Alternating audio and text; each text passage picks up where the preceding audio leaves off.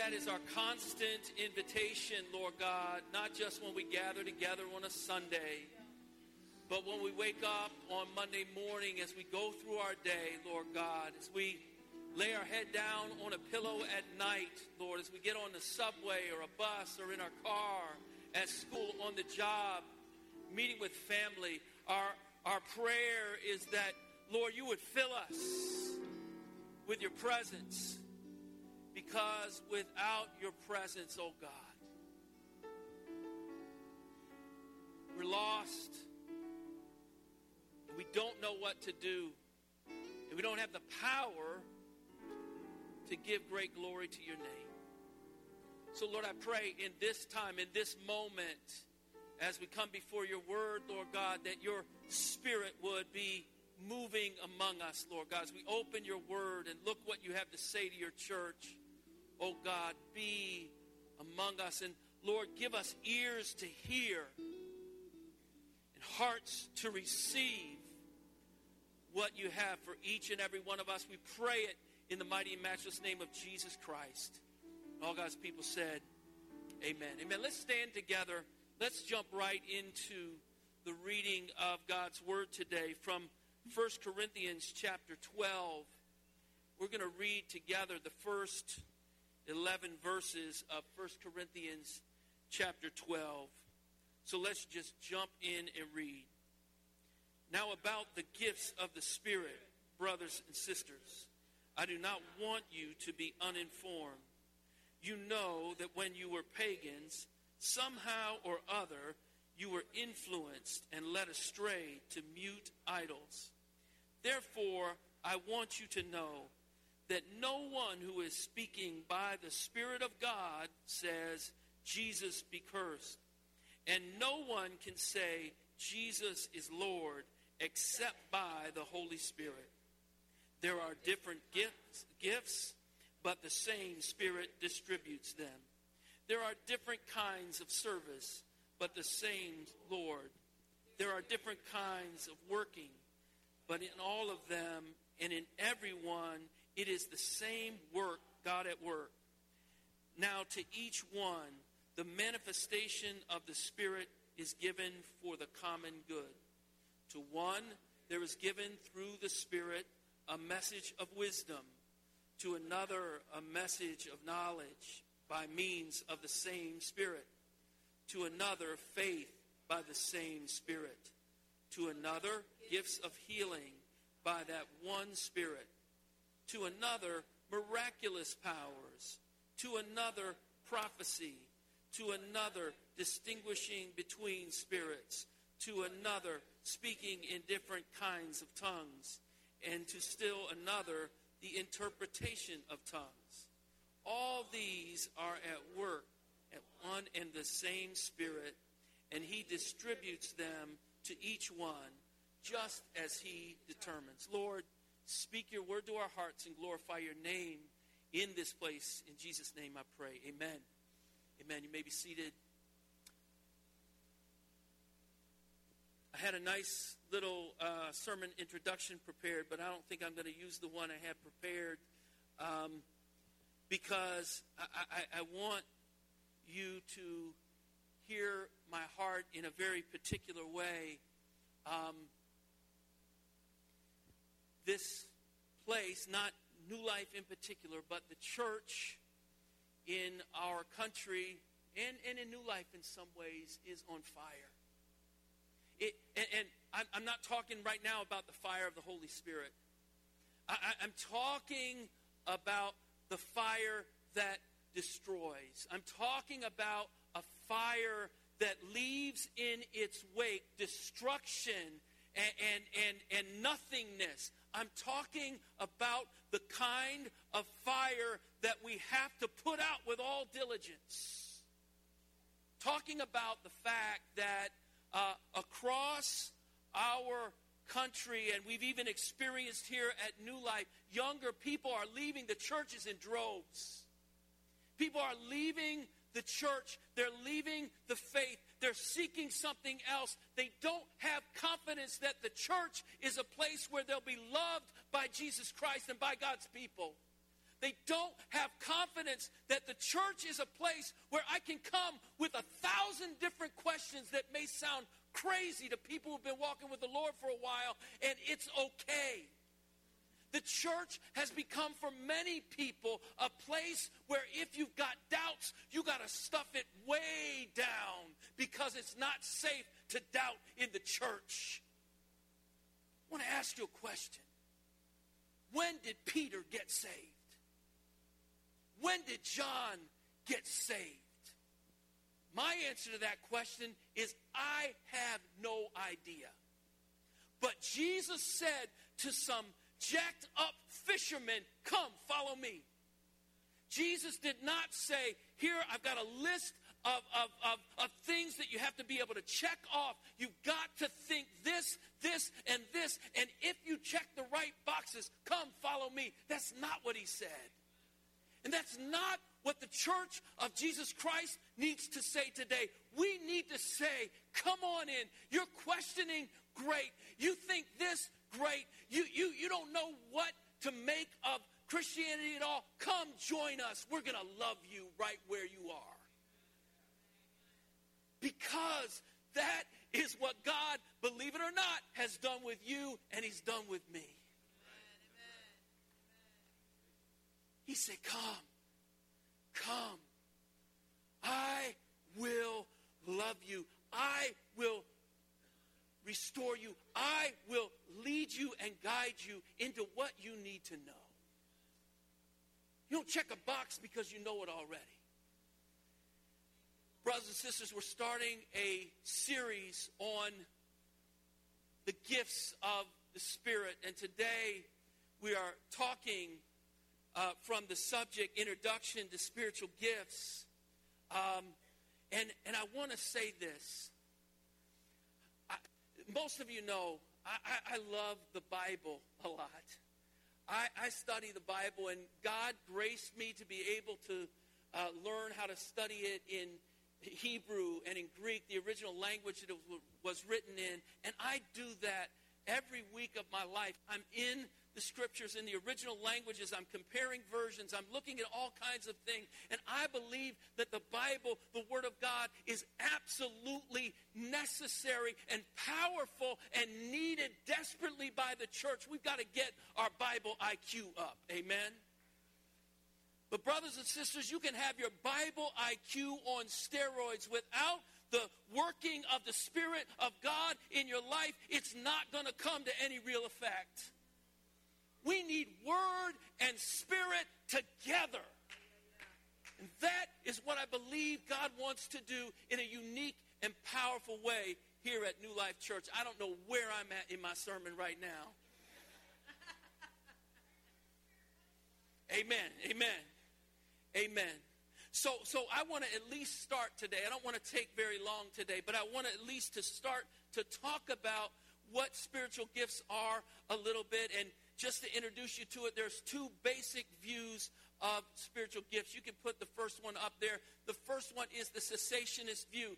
That means that some of the miraculous gifts that you see in the New Testament, things like healings and miracles, things like prophecy and word of knowledge and tongues, this, this view believes that those certain gifts ceased at the end of the first century or thereabouts, when the Bible was completed or when the apostles died off the scene, that those gifts were no longer uh, extant. In other words, they ceased. They're cessationists. And there are a lot of people who are going to burst heaven wide open and love Jesus as much or more than me that believe that, and that's okay. Maybe some of you are here right now. I want to say this and be super clear about it. This uh, subject is not a gift. It, it's not a subject that should divide believers. It should bring believers together. And it's not a primary thing. We're not saying, is Jesus Lord or not? If that's a question where, depending on how you answer that, you're a Christian or you're not a Christian. But on this question of gifts, you can answer it different ways. And, and you can be a Christian in good standing, a lover of Jesus Christ. So let me be super careful about that. We've been going through some controversy with the PCA on that. There are those who believe differently and believe that, that this view that I'm about to talk about may be dangerous, may undercut the Word of God. I'm hoping that over these next few weeks we'll be able to show you that we don't believe that in any way it, it, it undercuts the Word of God. But as a matter of fact, because we get everything we're going to be teaching from the Word of God, it is a way for people to see God more clearly. But, brothers and sisters, when the house is on fire, we cannot be twiddling our thumbs about whether we're going to use a, a, red hose or a blue hose. We need a hose. We need something to put out that fire. And it's funny using that analogy because we need the fire of the Holy Spirit. We need the gifts of the Holy Spirit operating in the church of God along with His Word in order to do His work in the world. So, the second view, the second view is the continuationist view. That's what I'm going to be, and we will be, Pastor Tim as well, in this series talking about. And that is simply this that all the spiritual gifts that are listed in the New Testament continue even in the present age. Not trying to freak out my wife there, I'm just trying to gra- grab some water. So, all of these gifts, and we believe that that is a biblical understanding we get that from no other place than the Bible. Now, look, I understand there's a whole lot of reasons why people don't believe that, and I understand most of those reasons. Reason one, it's not going to be up on the board, but reason one is that in the name of spiritual gifts, in the name of charismatic, in the name of Pentecostal, people have seen a lot of crazy stuff. They have seen and heard and witnessed prophetic words that don't make any sense at all and did not come from God. We have been in places where people would say, all of the spiritual gifts are at work among us. And I would say, well, maybe all but one, there is no discernment in this place. People can say anything and say this came from God, and no one can question that. As we read through the scriptures in the coming weeks, we'll see that there is a place for discernment and judgment of prophetic words that the church has to take a stance on. Anything crazy that goes out is not necessarily from God. And so we want to exercise spiritual gifts in a way that honors God. The other big reason that people really struggle with this is the thought that somehow, if some of these gifts are still available to the church, somehow that knocks the Bible down a notch.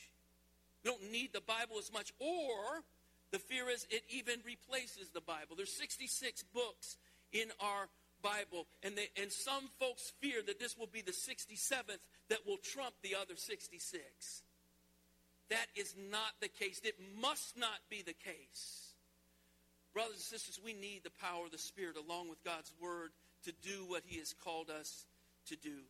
Now, let me, I just want to say two more brief words before I get into this definition piece, and that is this that what I'm uh, talking on today is not just uh, the, my own personal position, but it is something that we have talked about uh, as the elders of this church. So, this is the position of New Life Church elders in terms of the continuity uh, of spiritual gifts in this age. And second of all, I hope you get this already that I am and we are absolutely committed to the Bible as the Word of God. Amen? So let's jump in. Basic definition of spiritual gifts. First one spiritual gifts are God given supernatural abilities that enable people to honor Christ more effectively and build up his church. Now, that's my own, like, mini definition of what spiritual gifts are. There's a second definition up here by Sam Storms, and I'll recommend a couple of his books to you today. But his, I love his definition. He says spiritual gifts are concrete disclosures of divine activity, and only secondarily human activity. Spiritual gifts are the presence of the Spirit Himself coming to relatively clear, even dramatic expression of the way we do ministry. I love this last part gifts are God going public among his people. Now, look, there's all kinds of spiritual gifts. There's many kinds of gifts. Things like administration and helps are spiritual gifts. Faith giving is a spiritual gift. The, the, the Bible talks about a lot of different ones. We're going to focus on two over the next few weeks. So we're not trying to comprehensively give you everything about spiritual gifts, but I want you to understand this that when God moves in certain ways in the supernatural, it is a way of Him manifesting His presence in an undeniable way among His people or to others, to reach others as well. So let's just look at a few things about these, these gifts. The next slide. You can put up all the things at once. So, number one, aspects of this definition. Number one, there are many gifts, and I've listed scriptures out there that have some of the different gifts of the Spirit. There are a wide variety. I don't believe necessarily that there's anywhere in the Bible that is trying to say, here is the comprehensive list of all the gifts that there are. I don't think that that's true. There could be other gifts as well, as long as they are in concert with the Bible and with the Holy Spirit. But there are many, many gifts. Secondly, the Holy Spirit is sovereign over these gifts. In chapter 12 that we just read, in verse 4, the scripture talks about uh, these gifts. It says there are different kinds of gifts, but the same Spirit distributes them. So the Spirit gives out gifts for particular reasons. And then in verse 7, I love this phraseology. It says, Now to each one, the manifestation of the Spirit is given for the common good. So in, in, verse 7, it talks about a manifestation. The word means disclosure or announcement. In other words, this is God going public. God is manifesting himself in a particular way. His power, his love, his knowledge, God manifests himself in a way to reach people with that love. And then, thirdly, the gifts are given to glorify God and build up his people. To glorify God and build up his people. At the end of verse 7, it says these gifts are given for the common good. In other words, God doesn't give spiritual gifts for someone to show up and show off and say, Look what I can do. I can speak in tongues. I have a prophetic word. Listen to me, I'm a prophet. The, the, the, spiritual gifts are given, distributed by the Holy Spirit to the church in order to build up the church. I love that word, build up. It's also used in 1 Corinthians 14 26 and in Ephesians chapter 4. The word is oikodome. And it's a word, it's a compound word. Oikos means household or house. And then dome means build. So that word is used commonly in the Greek for building a house. But God uses this word about spiritual gifts in the church. In other words, he's saying God is distributing gifts to build up the family of God so that the family is, healthy, so that the family is strong, so that those members who are still on the outside, we want to welcome you in. And God uses these gifts to do exactly that. So, just a few things to look at. If you go to the next slide, why are these gifts so important? Why are spiritual gifts so important? Number one, spiritual gifts act as thin places. What do I mean by that? What I mean is what I've been talking about already. Spiritual gifts are a way that God, we know that God is transcendent. God is the great God. He is the mighty God. But we also know Christian theology is different than any other theology you'll see out there because the one true great and mighty God is also the God who is immanent, the God who gets right here in relationship the God who draws near. And when spiritual gifts manifest themselves in a certain way, you understand the immanence of this loving God. Let, let, let me put it this way you don't have to teach a newborn to love mother's milk, right? I hope you don't.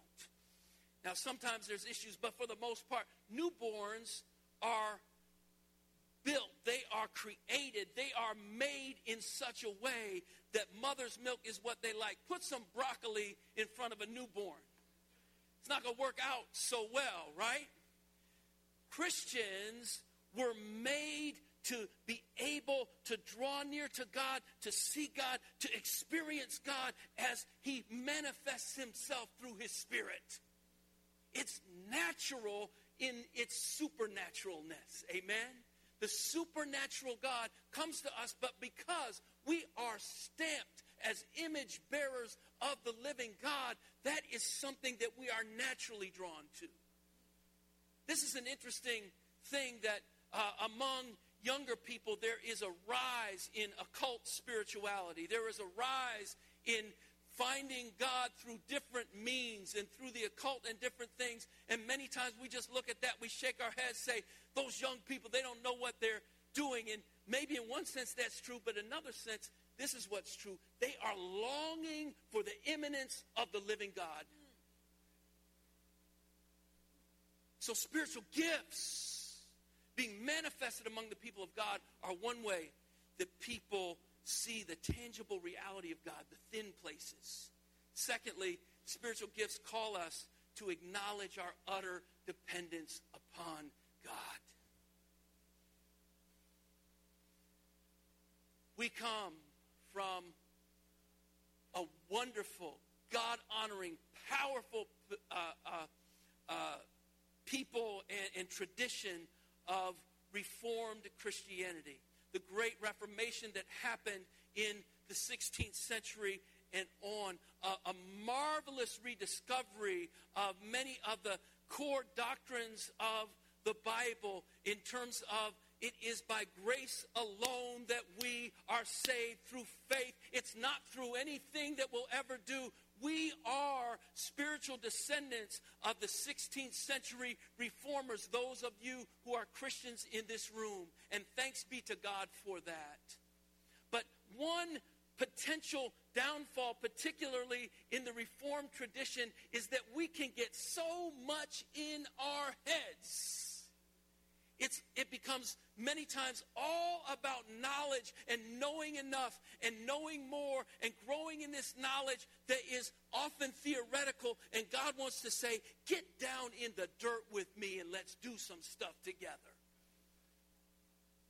And so, spiritual gifts call on us to acknowledge that all of our wisdom, all of our learning, all of our stuff is not enough. God, we need you to show up. Thirdly, spiritual gifts demonstrate God's power. The church, Christian church in the United States, is actually getting smaller now. There are less people who name themselves as Christians of any stripe than there were 20 years ago, 30 years ago, in terms of the percentage of our population. It is actually getting smaller. And so we tend to think many times when we think of the church, we think of this shrinking church. But, brothers and sisters, that's not all the news. The church is exploding in other parts of the world. In Latin America, the church is exploding. In Asia, the church is exploding. In Africa, the church is exploding. In 1900, there were 9 million people on the continent of Africa that called themselves Christians. I just read another number the other day. It said by the year 2000, there were 380 million people that called themselves Christians. And within the next few years, that number will be well over 600 million people calling themselves Christians in Africa alone. And much of what God is doing uh, in, in expanding His church in the global south is through Pentecostal and charismatic versions of the church. In other words, places where the spiritual gifts are seen and manifested in power. In the 1970s, demographers say that about 6% of Christians worldwide were charismatic in some way or Pentecostal. Right now, that number is at least 25%, and it is growing fast. In 1900, it was almost nothing. So God is growing his church sometimes through demonstrations of power and through through understanding things that you could not understand on your own, but God reveals things to his people. So this is why this is so important. So let me get quickly to four misconceptions of spiritual gifts. We've already talked about the first one. They undercut the Word of God. People believe that. And that is because sometimes people believe that if I give a prophetic word, and we'll talk more about that in coming weeks, or a word of knowledge or wisdom, that it, that almost goes out as if it is the Word of God itself. And it ain't that. It is not the Bible. So, in other words, if I say, I believe God is saying this, that, or the other thing, that is binding on no one. It ought to be understood, it ought to be confirmed. Is this truly what God is saying or not? It does not replace the Word of God. Secondly, people receive these gifts regardless of their belief about them. That's a misconception, and I'll talk more about that in a moment. Uh, God is sovereign in the giving of gifts, but we'll talk more about what his sovereignty looks like. Thirdly, the more gifted you are in terms of especially certain spiritual gifts, then the more spiritual you are. I know in some places, if you don't speak in tongues, you're hardly a Christian. You're maybe a Christian. In other places, if you do speak in tongues, how could you be a Christian, right? Um, but but the reality is that your spiritual gifting doesn't make you more or less spiritual than another Christian. It just makes you a person who has received certain gifts from God. So, someone with the, the gift of helps that you may never see up here on a Sunday morning is not less spiritual than someone with the gift of teaching or prophecy, right? So the spirituality connection, more gifted, more spiritual, is just not true. And fourthly, gifts don't really matter that much. Brothers and sisters, I beg to differ from that statement. We need to encounter God in all of his goodness, in all of his mercy, in all of his power, and part of that is understanding and living in, with spiritual gifts.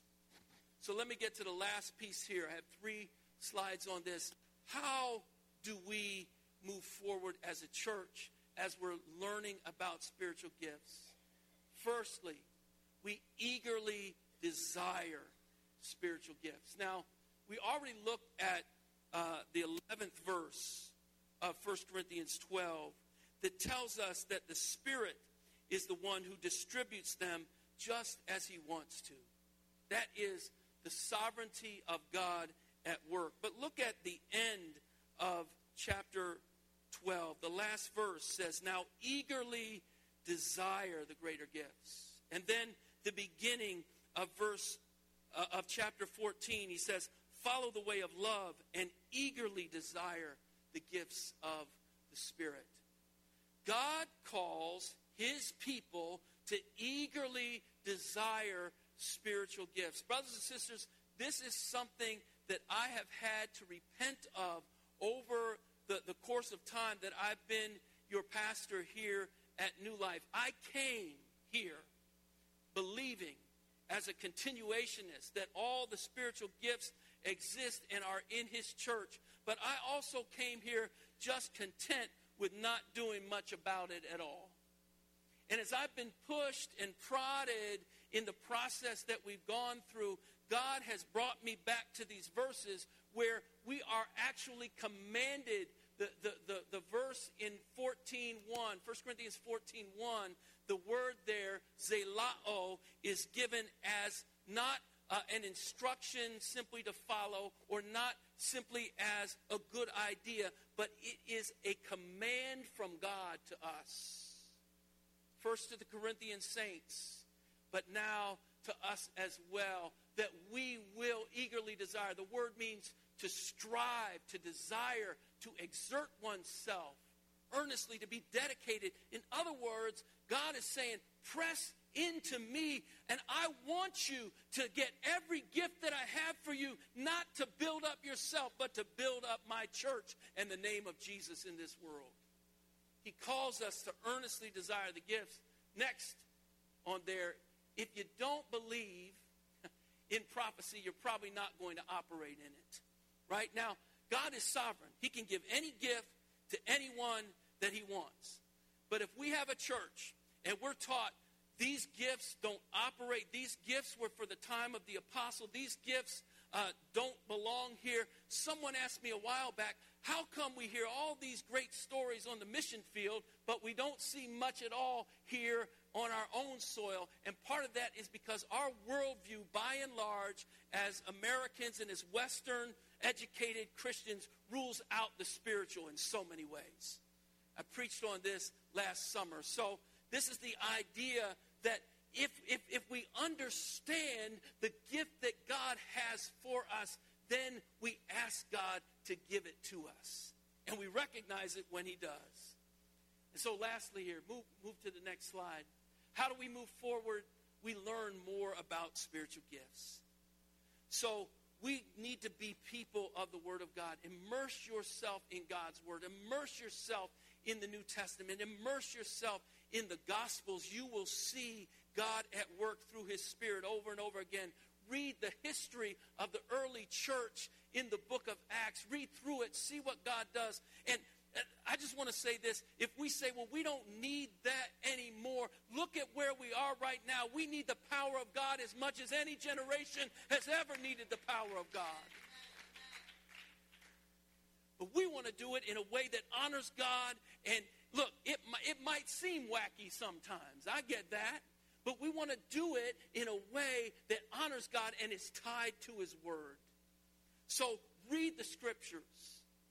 Read the Gospels. Read all those things. Secondly, not only that, but read some good books on spiritual gifts. I have some that I'm recommending that are up there because there is a lot of stuff all over the place uh, about spiritual gifts. And I would like you to read some things that I think are deeply grounded in the Word of God and will instruct you well on how to understand and how to, to learn about and then even how to live out these spiritual gifts. The last book that's on there by Jack Deere, I always want to call him John Deere but by Jack Deere, goes through some church history, and it's very interesting. It even talks about the Scottish Reformations, John Knox, Samuel Rutherford, some of you know those names, and others who were primary people in reforming the doctrine of the church. And it talks about the prophetic gifts and the spiritual gifts that these men had and how that has largely been written out of our history.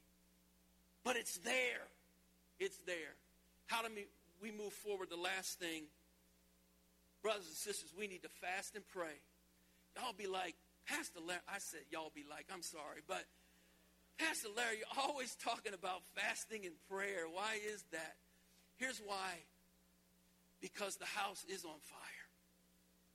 Because people are dying because people are leaving the, the incredible love of God and running away, and we don't know how to run after them. We don't know how to hug them and draw them in. We don't know how to love them well, and we need to be a people who are fasting and praying and beseeching God God, will you turn this around now?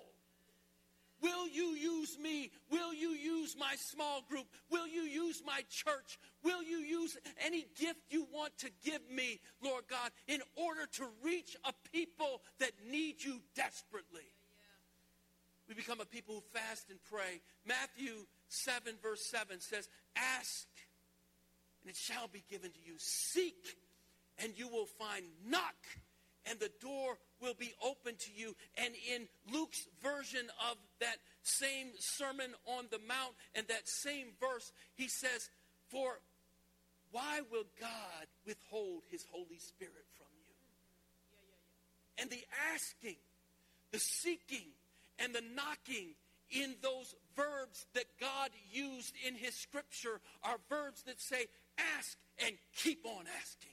Seek and keep on seeking. Knock until you knock the door down.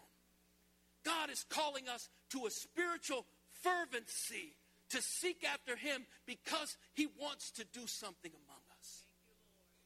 Last thing that, I, oh, you can move through those. Yeah, move, just everything on that slide. Frequent and fervent fasting. Fasting is declaring your hunger for God is greater than your hunger for this world. Fasting is not about what I don't get. Fasting is about what I need more than what my stomach says I need. Secondly, fasting is not denying your appetite, but developing your appetite. I want to want God more. I want to desire God more than I desire that plate of food right there. And, and thirdly and lastly, here, fasting is feasting on God instead of feasting on food. Brothers and sisters, we need to learn more. We need to fast and pray more. We need to develop. We need to ask God to help us to see this world the way He sees it break our hearts, God, for those who don't know you. Break our hearts, God, for those who feel like they've been pushed out of the church because they don't fit. Break our hearts, God, and call us to repent where we have done things that tell people no matter what the sign says on every church, all are welcome. We have a way sometimes of saying, but not really. God, get rid of our not really. Make it real. Let me close with this. We're past time. There's a lot of misinformation about the gifts of the Spirit, a lot of crazy stuff in the name of the Holy Spirit. So that causes some to di- dismiss any modern day talk of some of these gifts out of fear out of loss of control. You know, I can control studying this thing and, and parsing the verb and getting it right. I can't control where the Spirit goes. Amen. Jesus said to Nicodemus, the Spirit, the wind blows where it wants. we, we, can, we can make a perfect sailboat. It's everything is precise. It is a perfect sailboat, but you can't make the wind make that thing go. We need God. So some are just afraid of those things. On the other hand, there are others who tout and proclaim Holy Spirit, Holy Spirit, Holy Spirit, Holy Spirit. But they're not tied to the Word of God. Do you know that the Holy Spirit is not a narcissist? Did you know that? He doesn't come to make everybody talk about the Holy Spirit. He comes and points to Jesus Christ. The Spirit is working in our midst. You're going to hear more about Jesus than anything. But we want to be a place, new life, an expression where the Word of God and the Holy Spirit are working together to produce powerful transformation in the lives of people.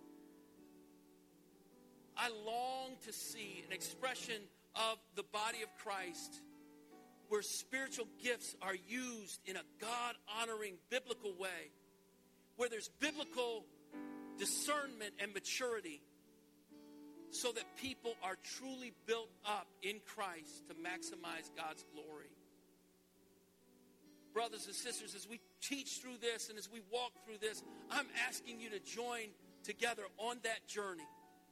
That we will be this unique, crazy church at the corner of Roosevelt Boulevard and D Street that is all about the Word of God and all about the move of the Spirit. But in all of that, we are people who are becoming more like Jesus Christ, and our hearts break for what His heart breaks for. Let me pray.